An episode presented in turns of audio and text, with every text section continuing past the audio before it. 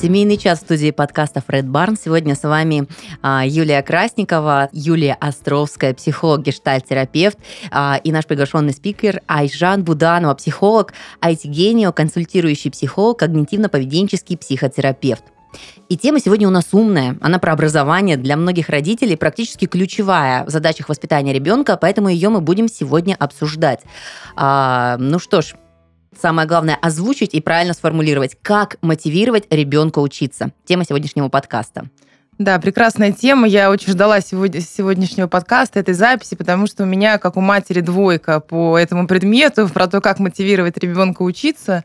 И мне точно интересно, что же я делаю не так, потому что у меня есть какие-то точно упущения.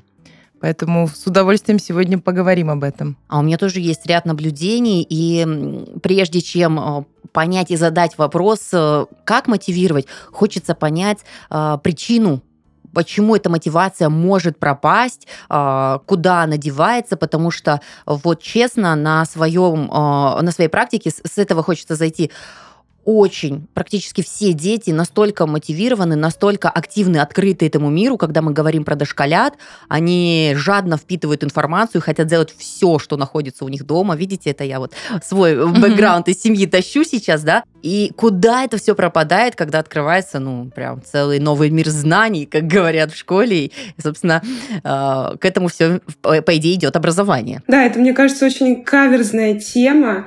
А, мотивация, как, почему ребенок не хочет ничего делать, как же так а, на него повлиять, чтобы он хотел принять, да, хотел услышать и что-то попробовать, например, да, там, или более усердно как-то заниматься, потому что мы, как взрослые, понимаем важность этого всего, да, а ребенок может не так а, понимать то, что учеба мне там пригодится в будущем. Понятное дело, что у ребенка пока вообще, во-первых, нужно сказать, что не такое восприятие времени, да, то есть ребенок не понимает, что вот э, через 10-15 лет нужно там строить какие-то планы, получать профессию. В целом, как бы взрослые об этом говорят, да, как бы э, вроде как интересно, но э, жизненного опыта нет, конечно же, пока что. И такой цели пока что нет. То есть у ребенка, вот как раз э, в июле привели пример очень классный, что пока ребенок маленький, он э, везде лезет, все хочет, все потрогать. У него вот как раз э, такой период, когда вот этот интерес к миру, он так прям сильно проявлен. И дальше, когда ребенок взрослеет, и он уже занимается в школе, у него в приоритетах может выйти а, тема общения, да, взаимодействия. То есть ему нужно строить социальные коммуникации с людьми. И для этого а, нужно определенные ресурсы, время, и он увлечен в это, да, ему хочется как-то познакомиться, найти а, себя в этом, вот особенно подростки, да, если мы говорим про подростков, часто очень много проблем вот именно там, потому что ребенок считает, тут есть такая ситуация, что ребенок, с одной стороны, считает, что его никто не понимает, и он уникален, и он сам себя не понимает. С другой стороны, он хочет найти э, себя в каком-то обществе, в какой-то референтной важной для него группе. И, то есть он, с одной стороны, хочет от всех отделиться, с другой стороны, он хочет присоединиться и быть в каком-то социальном контексте. И получается, что как бы учеба здесь уходит, уходит там на второй план. И а, конечно, есть моменты не только возрастные, но и э, моменты семейного отношения, взаимодействия со сверстниками. Поэтому эта тема очень широкая, и я думаю, что в течение э, всего подкаста мы будем э, разные слои, слой за слоем, как бы разбирать эти темы. Жан сейчас озвучила, я понимаю, что там такой пласт интересностей, что школа это самое невыигрышное и, и непривлекательное направление, чем можно заниматься. Да, как бы, что там, в принципе, делать? У меня вот сегодня, например, был с утра случай, у меня осталась старшая дочь дома, ей не здоровится, а младшая говорит, мама, зачем я поеду в школу? Я, говорит, вообще не понимаю, что мне там делать, раз Ева дома, и вот мы ехали, она мне 40 минут, мама, мама, мама, мама, мама, мама. Я вот думаю, как объяснить ребенку в 12 лет, а зачем зачем тебе ехать в школу? А я вот это поняла. Айжан, когда перечисляла, сколько там есть возможностей э, отношений, каких-то нов- нового опыта, знаний, задач, которые ребенок должен выстроить, я думаю, я об этом не подумала ни разу. Ни разу. Ты, э, как родитель, все равно думаешь, э, нужно дать образование, это путевка в жизнь, это вот не упустить время, пока вот на, на это все. Это вот правда, наверное, взрослое мышление очень немножечко разграничивается. И тут получается следующий вопрос а как, может быть, а, можно ли поощрять э, именно учебу, раз она такая вот, ну, не самая вкусная конфетка из всего букета развлечений? Можно ли поощрять, э, может быть, материально, потому что такие практики существуют? Мне так хотелось, чтобы у меня была такая практика в семье, но мне мама сказала, что за учебу денег платить не буду. Не-не-не, я, я, я тоже как бы не, не, не очень могу это поддержать, но мне интересно, на самом деле, как, как вообще, ну, есть ли какая-то, да, как будто бы плата за хорошее обучение, но на самом деле я знаю, что это практикуется в семьях. Да, да, да. Точно. Да. То есть там получишь, закончишь, да, на все пятерки, получишь iPad, получишь там пятерку, получишь еще что-то, пойдешь гулять, вернуть телефон. И это же такая жесткая система манипулирования в семье, но она, правда, присутствует. Я это знаю ну, mm-hmm. не понаслышке. У моей подруги, у них четко прям разбаловка была. Прям а, три пятерки, там остальные четверки, 100 рублей, там пять пятерок, 150 рублей. То есть ты четко понимаешь, к чему тебя приведет. Это прям а, какой-то прайс. прайс. Да, да. да, да. Но на самом деле это вот, кстати, такие форматы, когда у тебя есть определенные баллы, ты за них определенную сумму получаешь. Это прям а, старая школа поведенческих психологов, когда ну, стимул стимул реакции, и нужно выработать, чтобы человек стремился к этому а, получению вот этого а, стимула. Но э, мы тогда говорим, получается, о внешней мотивации. То есть у нас, по сути, когда мы говорим о мотивации, мы говорим о внешней мотивации, о внутренней мотивации и про амотивацию. То есть амотивация — это отсутствие, снижение мотивации. И вот как раз материальное поощрение, оно направлено на внешнюю мотивацию. Сюда также относится правила, ну, сюда относятся правила, которые родители вводят, и, по сути, от детей можно даже услышать, что они часто хотят получить хорошую оценку, чтобы не расстраивать родителей, или чтобы там меня похвалили, или даже бывает, э, дети говорят, я хочу иметь определенный там социальный статус, да, и хочу, чтобы меня ценили в школе. И, по сути, это тоже, ну, как бы нет такого, что это плохая потребность там или хорошая, но она тоже есть, да, но это все равно относится к внешней мотивации, и постоянно на нее упор а, делать не стоит, потому что таким образом мы уводим человека, а, уводим ребенка от такой рефлексии, от того, чтобы он понимал, а что ему конкретно интересно, да, почему ему стоит поглубже изучить какую-то тему, почему ему стоит почитать что-то. А, и таким образом, если говорить вот а, про материальное поощрение, нужно оно или не нужно, а, если оно будет не систематическим, а таким вот разовым, ну, таким сюрпризом, который ребенок и не ожидал условно, да.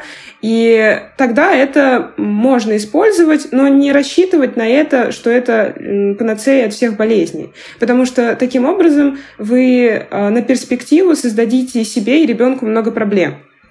Потому что он будет уже ждать этого всегда, а, и будет думать, ну, понятное дело, не только об этом, как раз-таки он будет думать о всех других своих задачах, а по учебе стараться исхищряться. Ой, ну я на переменке сделаю, а, или там я спешу и так далее, и при этом будет, допустим, там где-то требовать или обижаться, например, да, если ему не дают это материальное поощрение, потому что он привыкает постоянно к этой стимуляции. И тогда, ну а что тогда делать, да, таким образом мы можем к этому вопросу перейти, как э, поддержать мотивацию ребенка, э, тогда можно попробовать, например, если ребенок пришел со школы, да, можно у него поинтересоваться, как у него прошел день, чтобы он рассказал, какие у него были сложности и успехи. И посидеть с ним и подольше с ним об этом поговорить а, расспрашивать, а что тебе конкретно там было интересно, а какие предметы тебе меньше нравятся, а почему. И э, таким образом, и, в принципе, какая-то профориентация тоже проходит. Вы, с одной стороны, подкрепляете мотивацию, с другой стороны, вы ее направляете, да. И здесь же э, важно сказать, что это является еще и совместным досугом, ну, как бы не совсем досугом, но совместным времяпрепровождением. Потому что ребенок после того, как он расскажет про школу, он вам может рассказать про другие свои интересы, а что у него в общениях со сверстниками, а в какие игры он играет. Это вообще очень классная тема, вовлекаться в хобби детей – это тоже подкрепляет их э, доверие, и вы можете влиять, соответственно, на мотивацию. То есть это все, на самом деле, я перечисляю, и я думаю, надеюсь, я не запутаю, потому что это все вот наслоение разных каких-то моментов, тут же и доверие, тут же мотивация, тут же интерес к социальной коммуникации ребенка, и все это, безусловно, нужно учитывать. То есть нельзя изолированно взять какой-то один стимул и постоянно подкреплять этим ребенка и рассчитывать, что у него из-за этого разовьется интерес к миру, который так объемен, э, в котором так много всего, и учеба — это часть этого мира, и на самом деле вот всегда встает проблема а, я знаю, что нужно вкладываться в обучение ребенка, потому что это его дорога в жизнь. Но ребенок это так не воспринимает, да, и получается, а, если он спрашивает, как бы, а зачем вот мне, условно, эта химия вообще, она мне в жизни не пригодится. Да, вот. да, и это тут... вот любимый вопрос все, обоих моих детей, зачем мне химия или география или что-то еще. А я не знаю, как на него ответить, правда, меня он ставит всегда в тупик. Потому что я училась просто потому, что надо. Я не задавала родителям точно таких вопросов. Да больше... Они сейчас такие как бы смелые в этом смысле. Они пытаются еще доказать, что им, правда, это не пригодится. Поэтому, да, мне очень интересно, как же отвечать на эти вопросы. И Айжан очень круто рассказала, как вот ты мысленно и физически, и психологически с ребенком проживаешь все его периоды, но чаще бывает, я начинаю сразу же э, перебирать картинки, как устроено у тебя, ну, по-честному, мне кажется, вот в моем окружении, по крайней мере, школьном того периода, это были твои 3-6 часов нахождения в школе, твоя жизнь совершенно, отдельно родителей, и связующее звено – это дневник. Ну, может быть, еще звонки от э, педагога, максимум. То есть вот дневник мог немножечко как-то передать э, ситуацию, потому что особенно если мы уходим там с первых классов, когда ты эмоционально еще что-то рассказывал, а чаще даже забывал, что там происходит, а, то в подростковом возрасте там вообще, мам, не лезь, а, мам, Ну вот у меня был самый классный момент, когда родители разрешили мне показывать дневник э, раз в полгода.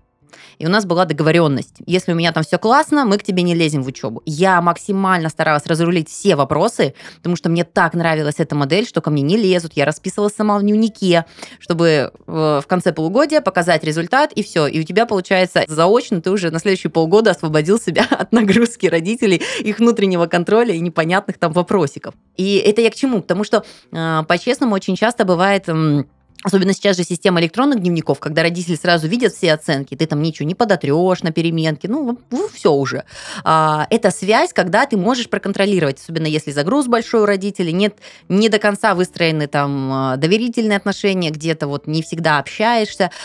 И вот э, в связи с этим вот э, хочется немножечко обсудить, а как и что нужно контролировать в такой ситуации? Допустим, если не все прям на лайте в общении, а именно что можно как-то мягко не перегнуть вот эту моральную составляющую ребенка, не загнобить его, что mm. вот он постоянно с трясущимися руками несет тебе эти дневники. А что важно проконтролировать, а что можно как-то, я не знаю, без ребенка Слушай, а мне еще интересно, что важно, что нужно и до какого возраста. Ну, я, конечно, немножко понимаю, что это индивидуальное, но вот у меня там два возраста детей, и родители ведут себя в чатах, конечно, интересно интересно. Я так понимаю, что как будто бы уже поздновато. Ну, спрашивать, да, домашнее задание для взрослых детей, для своих, у других родителей. Мне просто интересно. Это вот какой? Деле. Давай э, отметь, какой возраст. Слушай, какой ну сейчас это пятый, пятый класс. Я как-то пытаюсь сказать, слушайте, думаю, ну, э, была такая фраза интересная, что нам задали по-английскому? Я такая пишу, нам, мне ничего не задали, я не знаю про российский чат. Но меня там не очень э, любят, поэтому я, я в этом плане Ты такая... там не котируешься, как ответственная Я там мама. точно, как ответственная мама, точно не котируюсь, не знаю, что задают по-английскому, вообще знать, говорю, не хочу. Поэтому да, что вот нужно контролировать, да, и до какого возраста это прям вот нужно делать? На самом деле, по поводу э, ситуации в чате и того, вот они поздновато ли включаться в контроль, это тоже э, тема очень индивидуальная, потому что мы же не знаем, что было до этого, да, то есть они, может быть, родители каких-то детей особо не вовлекаются, да, то есть как-то попустительски относятся. Ну, это вообще бывает такой там герой-отец. Раз в полгода пришел, надавал люлей, И э, почему-то думают, что ребенок должен от этого резко стать шелковым, примерным учеником. Ну и там еще по хозяйству все делать, и пятое, и десятое. Вот. На самом деле ребенок это воспринимает уже как вторжение в личное пространство, к тому же ужасно грубое, э, неприемлемое и необоснованное. Потому что у ребенка не только как бы у родителей есть какие-то притязания к ребенку, но и у ребенка есть тоже свои потребности и ожидания от родителя, да, что он хочет, как родитель будет себя вести. И, соответственно, а, приходит, когда приходит родитель и пытается отчитать ребенка, это не значит, что ребенок все это сидит и поглощает. У него есть свое восприятие, насколько это справедливо, а насколько это правомерно, а насколько это вообще в тему, то, что человек говорит мне, да, и насколько я готов его слушать, и как мне кажется, он уважительно вообще со мной разговаривает или нет. То есть, э, на самом деле, дети тоже очень чутко это чувствуют, и для них это очень важно, потому что они такие же личности, как и мы, и если нам кто-то будет говорить что-то неуважительно, мы вряд ли будем его воспринимать. Да? И контроль, контроль, он очень часто а, так, как закручивание гаек происходит. И вот если уже говорить про те ситуации, когда сначала есть попустительство, а потом э, закручивание гаек, то это э, точно не вариант. Угу. Потому что контакт уже был нарушен изначально, и он как бы заходит очень сурово и без принятия ребенком.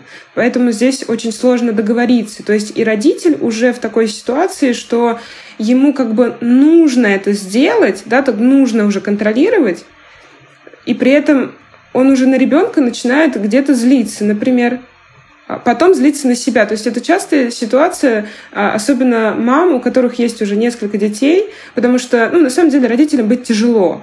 То есть сколько бы мы ни говорили, правда, что а, родители могут очень сильно травмировать детей. И как бы, когда отправляют, допустим, на психотерапию ребенка, то ну, как бы есть такое понимание, что чаще всего проблема это не у ребенка, а у родителя. То есть и с родителем нужно работу тоже какую-то вести. Ну, тут зависит от возраста, конечно, потому что ребенок не только с родителями коммуницирует, да, у него есть своя социальная среда а, там в школе или с людьми в интернете, с кем он общается и так далее.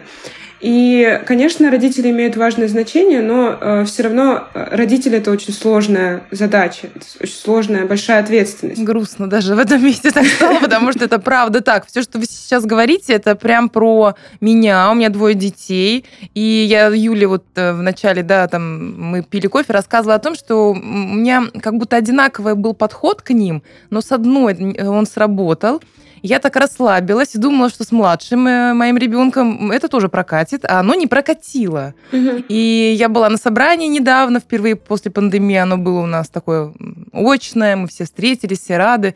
Я впервые узнала, что у моего ребенка тройка по биологии, а я очень любила биологию.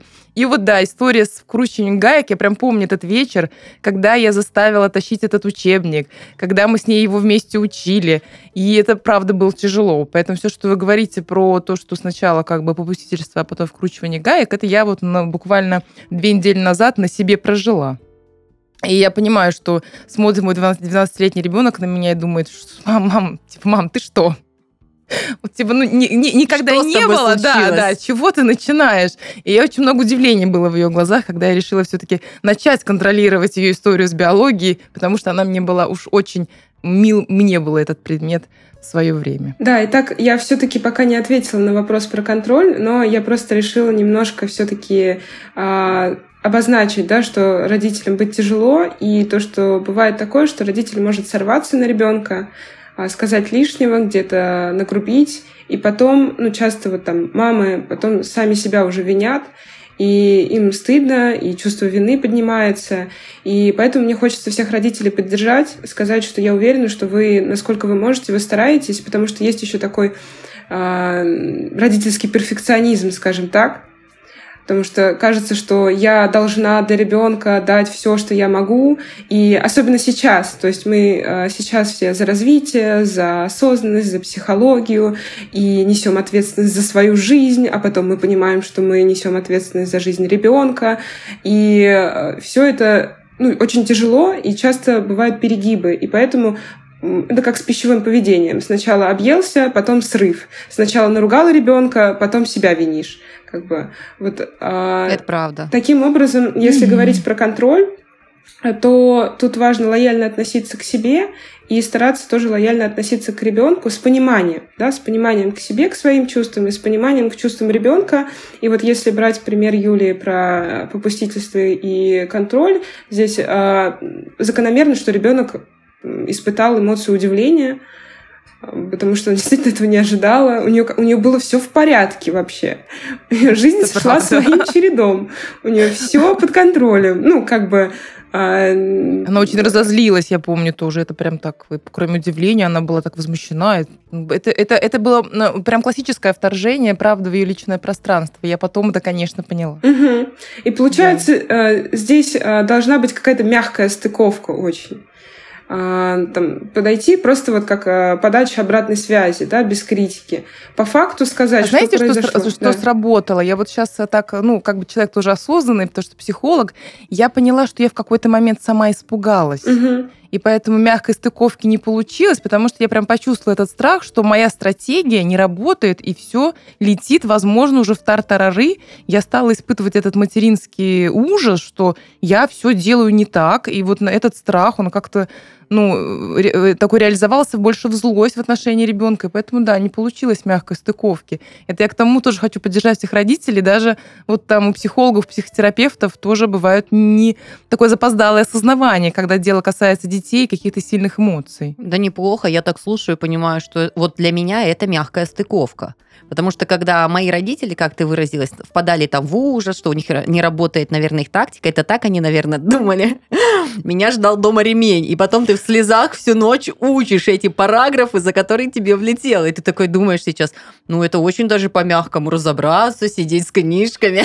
Даже помогает же вместе сидит, да? Вообще. Да, да, да. Да, а там ты просто отправился, через полчаса сдаешь параграф наизусть. Не сдал, получил, пошел еще раз. Нет, это не травма, это про то, что как бы, ну, ну вот у родителей тоже, наверное, был страх, опасение, что им казалось, что у них там дочь отличница, а оказывается уже нет. Вот, слушайте, но помимо вот этих вот э, страхов родителей детей, очень часто, мне безумно нравится этот пример, я его э, для себя никак не могу, э, как сказать, оправдать, оправда, оправдываю систему образования или подхода, но случается в жизни такое, перестану вас путать, говорю своим, своими словами уже, когда пропадает интерес и ребенок перестает учиться.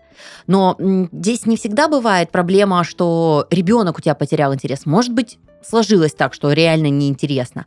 А может быть, просто ребенок начал лениться. И тут история у меня э, очень любопытная. Факт такой есть. Муж занимается робототехникой 15 лет. В пятом классе его э, порекомендовали перевести в школу для умственно отсталых детей. Ну, типа, не тянет он программы. А он такой упрямый, упертый и просто не хотел учить, потому что не знал, зачем это надо учить. Угу. И в 10 классе, когда он перешел в другом городе и попал в школу-интернат для одаренных детей, внезапненько, там появилась робототехника. И буквально через полгода он поехал на чемпионат мира по робототехнике, занял Ух первое ты, призовое место, какие. потом на мир от России поехал. То есть он просто нашел то, что ему интересно. А, и все завертелось вокруг этого своеобразным образом. Он вышел на очень хорошие оценки, потому что он чисто для себя понял, зачем ему нужна будет учеба, английский язык и прочее. Пока он не нашел этого ответа, он был вот просто двоечник, троечник, то есть из разряда, как он говорил, у меня 7 двоек и 8 троек. Почему вы мне не можете поставить 3 за четверть? Я не понимаю, зачем мне да, что-то Да, это вот ты говоришь про такую внутреннюю мотивацию, которая, ну, по сути, должна когда-то родиться. Я тоже очень сильно ее жду. Когда это... же она родится ну, слушайте, у моих ладно, детей? У, у, это, слава богу, он уже выучился и реализовался. А что делать нам? мамам. Мне только предстоит отправляться в эти первые школы, первые классы. Что делать, когда ребенок действительно теряет интерес? Я хочу сказать для начала, почему такое может происходить. Во-первых, может быть такая ситуация, что интересы ребенка не поддерживаются. То есть, угу. ну, не про вас, конечно, я говорю, но бывают такие ситуации, когда, допустим, ребенок хочет заниматься одним, а родитель на это отвечает, потому что он там, не понимает, что это такое, да, ему кажется это незначительным. И он отвечает в духе, ой, да что это вот э, ваши тренды эти сейчас вообще ерунда какая-то, вот иди лучше вот этим вот займись. Да, и то есть, или, допустим, он не проявляет интереса чтобы как-то побольше это обсудить, да, побольше поинтересоваться и уже помочь ребенку какой-то, ну, экшен-план а, разработать, да, вот как он этим будет заниматься, куда ему нужно пойти. То есть ребенок не может а, прийти и сказать, а, ну, редко когда может прийти и сказать, мам, я хочу заниматься робототехникой, у меня есть четкий план, а, когда по времени я буду этим заниматься, сколько, какие темы я буду проходить в первую очередь, какой мне нужен репетитор и в какую школу я пойду. Это было бы страшно, Поэтому если бы тебе так у ребенка сказал. есть какая-то тяга. страшно, он тебе приходит со списком. В первом классе причем. Да, да, и ты Примерно. такой, ё-моё. Поэтому как раз вот проявление интереса к ребенку поможет э, родителю понять, каким образом ребенка направить, да, то есть э, как ему подсказать, что лучше выбрать и так далее.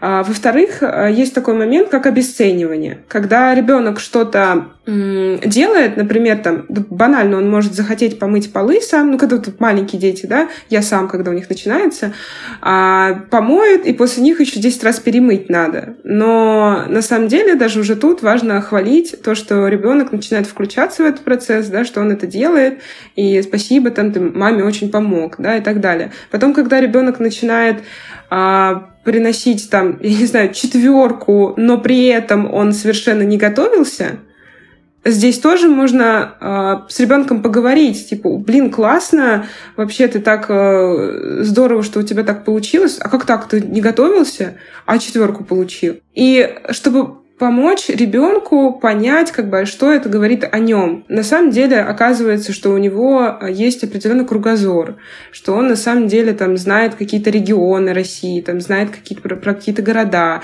И то есть не без подготовки к конкретному уроку, да, конкретно контрольную, он мог получить там четверку по географии. Вот. Но это такая ситуация, э, когда кажется, что а зачем хвалить, когда ну, он уже не готовился, это же плохо. Это ему на авось пронесло так его, да, условно. Но как же классическое, а почему не пять? Такое уже мемное стало, да? А почему не пять? А вот если подготовился, было бы пять. Да. Да, ну тут а, как бы стакан либо наполовину полон, либо наполовину пуст. И понятное дело, что даже в коучинге есть а, такое как бы понимание, что нужно акцентировать внимание на ресурсных каких-то опорных точках, на которых можно дальше что-то развивать. С ребенком, по сути, то же самое.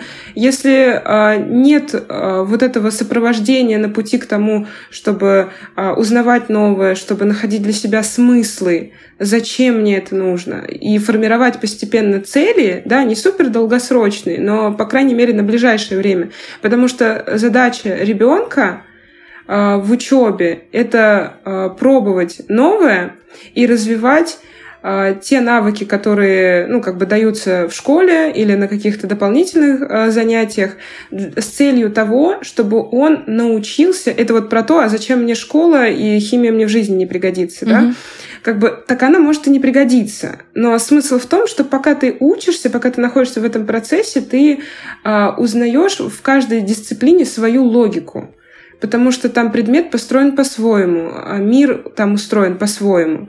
И ты таким образом а, развиваешь свое критическое мышление, понимаешь причинно-следственные связи, ты становишься мудрее. И даже можно с ребенком попробовать вот так вот по шкале стопроцентной а, самого там, допустим, умного ученика взять, да, и себя там он где-то разместит, например, там, ну, если это норма, будет там где-то 60, допустим, может быть, 70 или там, ну, не, не меньше 50, например, если все у него нормально с самооценкой, а, то он как бы, а, можно будет поспрашивать, а вот ребенок, который вообще ничего не делает, школу пропускает и так далее, да, то вот он как себя обычно ведет.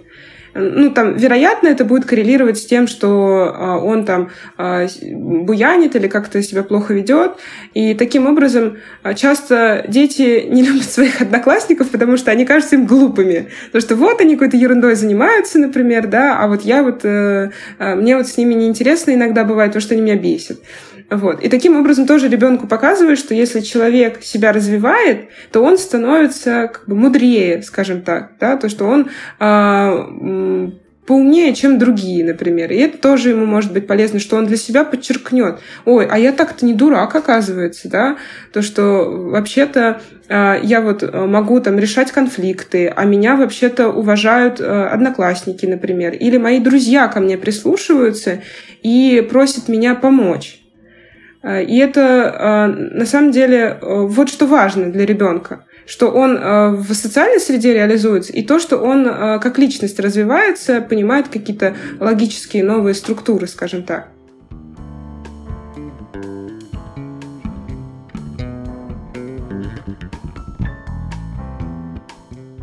Развитие ребенка и его социализация – важная задача каждого родителя. В онлайн-школе IT Genio практикуют как индивидуальный подход, так и психологическую поддержку каждого ученика. Обучение доступно 24 на 7. Вы можете приобрести пакет занятий, который дает возможность посещать как одно, так и несколько направлений в зависимости от интересов ребенка. Новым клиентам онлайн-школа дает возможность получить 4 бесплатных занятия по промокоду IT-крошка, сообщив его администратору на сайте IT Genio. Ссылка в описании.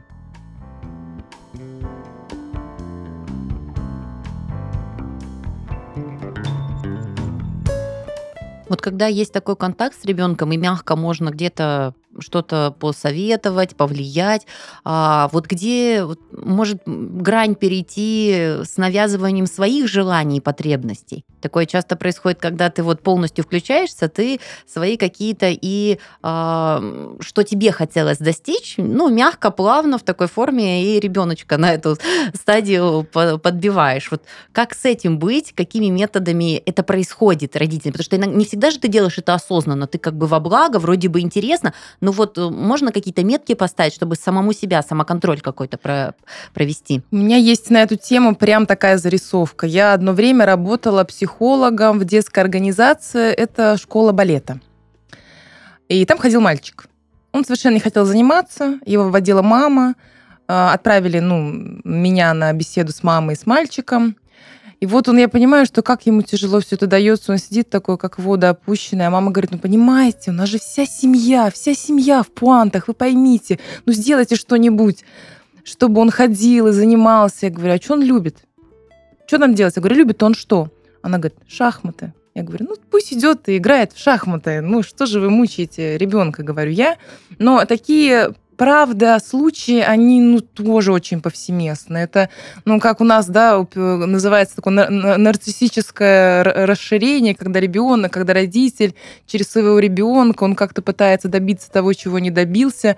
Это такая, ну, большая беда, ну, для меня, по крайней мере, потом, потому что с этими детьми нам все-таки работать. Ну, вот э, в ситуации с э, этими пуантами и с балетом, то тут э, больше не про то, что там я не реализовалась и хочется, чтобы чтобы мои дети это делали. А тут, наверное, больше про какую-то миссию, которую э, семья для себя назначила.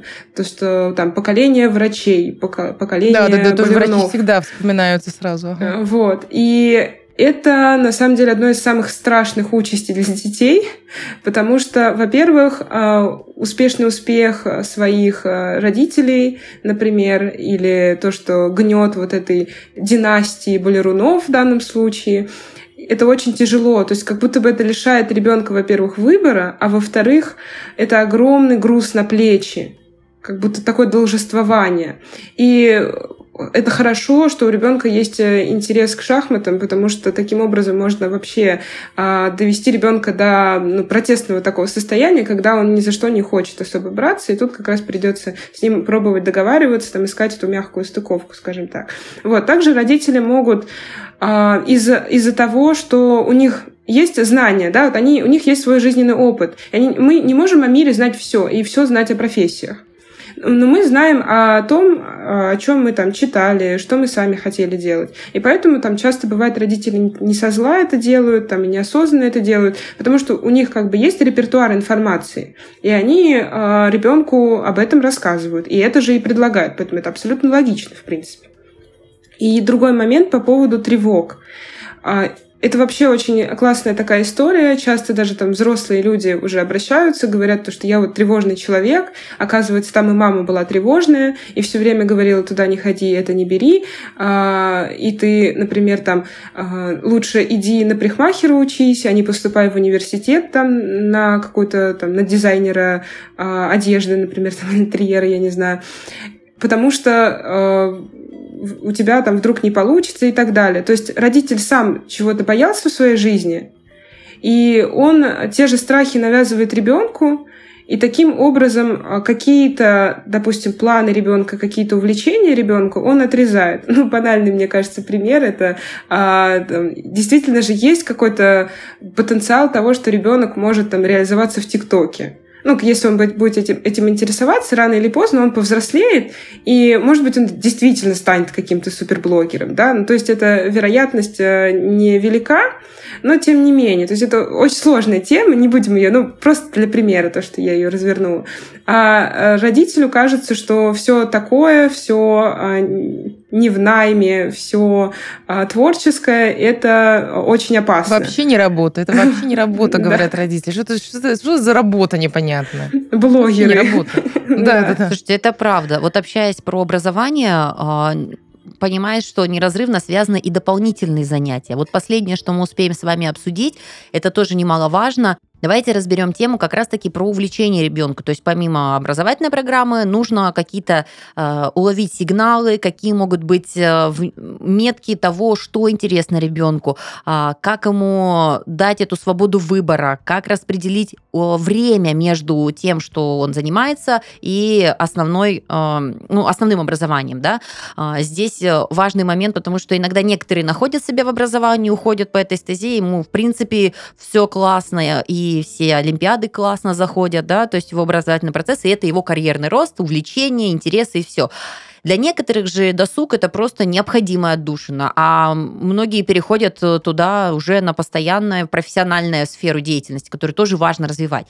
Вот нам сейчас хотелось бы э, в финале обсудить, как, э, еще раз повторюсь, уловить моменты, что важно ребенку, как правильно перераспределить, чтобы занятость была и нагрузка, да, ну и, быть может, э, как грамотно организовать. Э, тема большая, но чуть-чуть, может быть, как-то затронем время родителя ребенка вот в этой всей игре профессионального, профессиональной деятельности очень большого масштаба. Что скажете? А, давайте, чтобы мы успели все, я вот так таким образом совмещу, что какой-то совместный досуг можно делать по а, совместным интересам. Ну, где-то, понятное дело, может быть, родителю будет не так интересно, но это очень вообще функциональная вещь, вовлечься в какое-то хобби а, ребенка или вместе с ним быть на каком-то занятии, допустим, вместе пойти на мастер-класс по рисованию, да. Во-первых, родитель развлечется действительно, там, да, часто родители себе там что-то запрещают, не уделяют себе времени, да, а тут они вот сходят и развлекутся сами.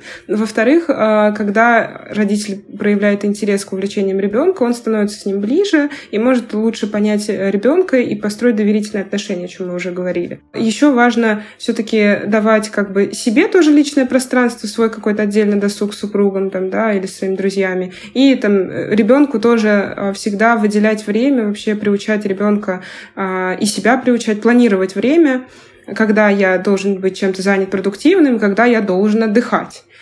Э, когда я с собой договорюсь.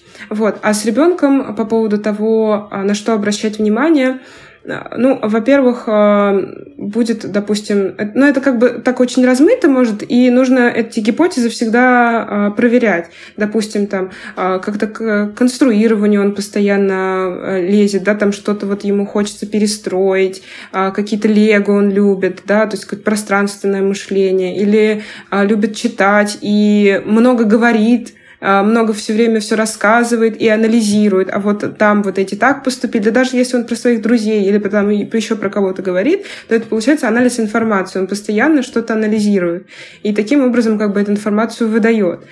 А, где-то, а, ну, есть еще такие моменты, как классически там ребенка отдать на спортивную секцию или там на рисование, а, что-то такое. И тут очень важно тоже всегда знать, что если мы на одном сосредоточимся, то мы можем что-то упустить. И поэтому, если там какое-то время ребенок чем-то занимается, то потом можно попробовать ему предложить сходить на какое-то другое занятие. И таким образом он сможет попробовать какие-то несколько направлений и в итоге определиться, что ему интересно. И чтобы начать ему уже что-то предлагать, можно вот как, э, конечно же, спросить там про то, какие предметы в школе более интересны, а, что, допустим, не очень, а, что, например, а, какие э, там ролики ему интересно смотреть на Ютубе, во что он играет, например, и каждый раз спрашивать там, а почему тебе это интересно, а что для тебя в этом самое интересное. То есть такие вот вопросы, а, которые, может быть, как бы и не очень смысловые, но они на самом деле просто подстегивают ребенка отвечать на вопрос. А часто ты даже взрослому задашь вопрос, как ты сейчас э, себя чувствуешь, какие у тебя мысли в голове появились. Ой, да никаких. Потом задашь практически такой же вопрос еще раз, и он тебе на него отвечает уже. Поэтому с ребенком тоже можно нужно не стесняться, побольше его порасспросить однотипными вопросами. И таким образом мы как бы поймем, какие предметы более-менее интересны, какие есть склонности.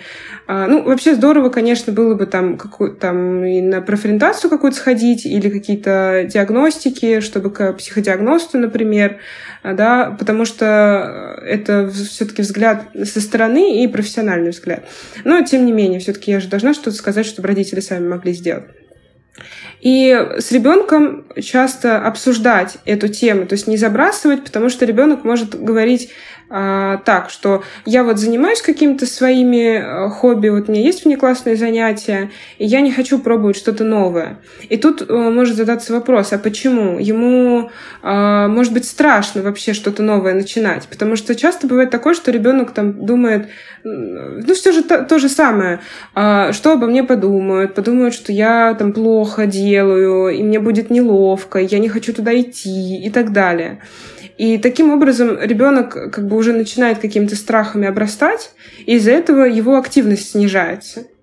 И тут нужно его поддержать, допустим, пораспрашивать, а что именно плохо, попробовать с ним поспорить, да, насколько эти мысли нерациональны на самом деле. Потому что дети а, это ну, нормально могут воспринимать, с ними можно по этому поводу подискутировать, и потом предложить для них как бы наименее стрессовый вариант. Вот как тебе было бы наименее стрессовый, да? Вот давай, хочешь, э, ты пойдешь на занятие, но если тебе не понравится, ты уйдешь оттуда. Или я вместе с тобой пойду. Или ты подругу с собой возьмешь. Ну вот что-то такое. Стимулировать ребенка пробовать э, разные.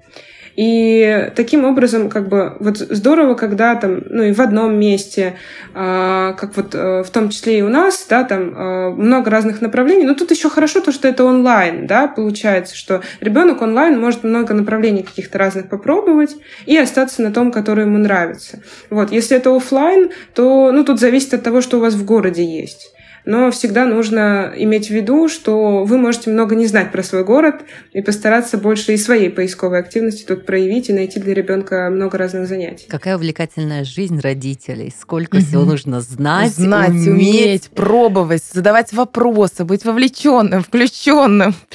Под да. конец хотелось бы какую-то, наверное, вещь сказать э, какую-то мысль, наверное, донести, исходя из того, что э, мы задали в начале, как мотивировать ребенка. Очень многое проговорили, э, сказали как важно обращать внимание, и лично я как родитель услышала, что все-таки это ребенок, это отношения, а потом все остальное, все инструменты, которые, может быть, работают в вашей семье, нужны в других вещах, но чем больше ты вовлечен, а, чем больше ты внимания этому уделяешь, э, ну, тем ты явно на шаг впереди, если э, этого не делать. И меня удивляет, каждый выпуск, который мы а, как-то формируем, придумываем очень интересную тему, ты понимаешь, что она безгранична, она связана со всем, со взаимоотношениями, какими-то психотипами, еще всего-всего-всего так много, но ключевое у нас всегда, мне кажется, единое это чувствовать, понимать, вот что-то такое, наверное. Вот если так обозначить, что максимально важно, это, во-первых, безусловная любовь, то есть неважно, какую ты оценку получил, тебя все равно любят, потому что э, дети этого боятся, когда они плохую оценку получают, они уже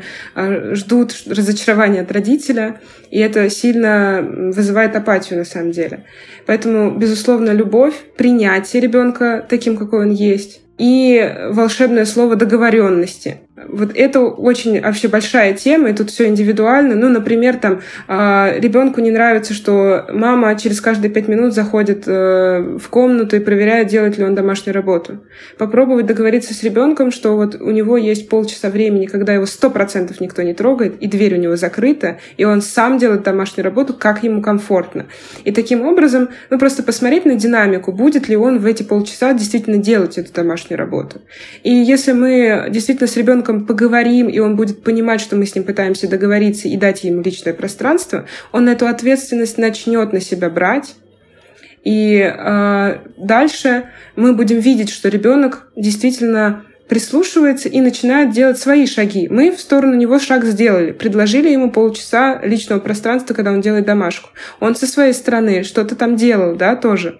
И поэтому дальше мы ищем другие точки соприкосновения. Допустим, э, вот там домашние обязанности у тебя только такие, по остальным мы тебя не трогаем. И у тебя есть за счет этого свободное время. Распределяй его как хочешь.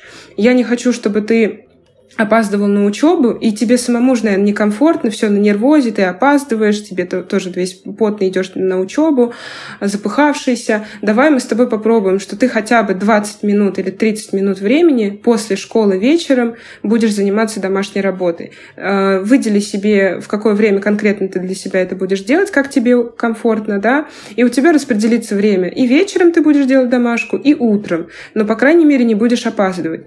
И ребенок таким образом образом научится э, находить с вами тоже какие-то компромиссы и будет сам предлагать, как ему комфортно.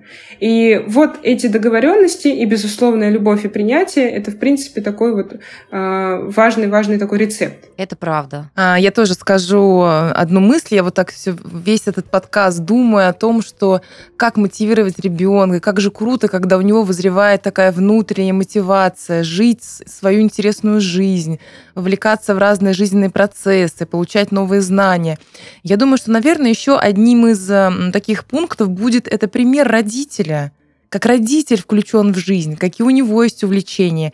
Все-таки инертный родитель, ничем не заинтересованный, и правда, мы сейчас, ну, бываем такие, он, ну, как будто от него не заразишься вот этим интересом к жизни.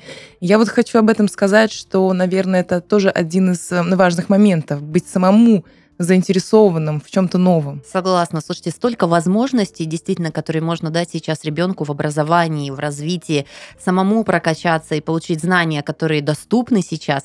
Но вот Айжан сказала три слова – любовь, принятие, дог- принятие и договоренность. И именно в эти моменты у меня было такое тепло. Я да. как будто бы почувствовала себя ребенком. И это вот те вещи, которые действительно не про высшую школу экономики, но про что-то такое настоящее и стоящее. Любовь вообще творит чудеса. Слушайте, и если мотивация ребенка выстроена на вот этих, на, на вот этом главном фундаменте, мне кажется, однозначно будет успех. С вами был семейный чат. Пока-пока. Спасибо. Пока.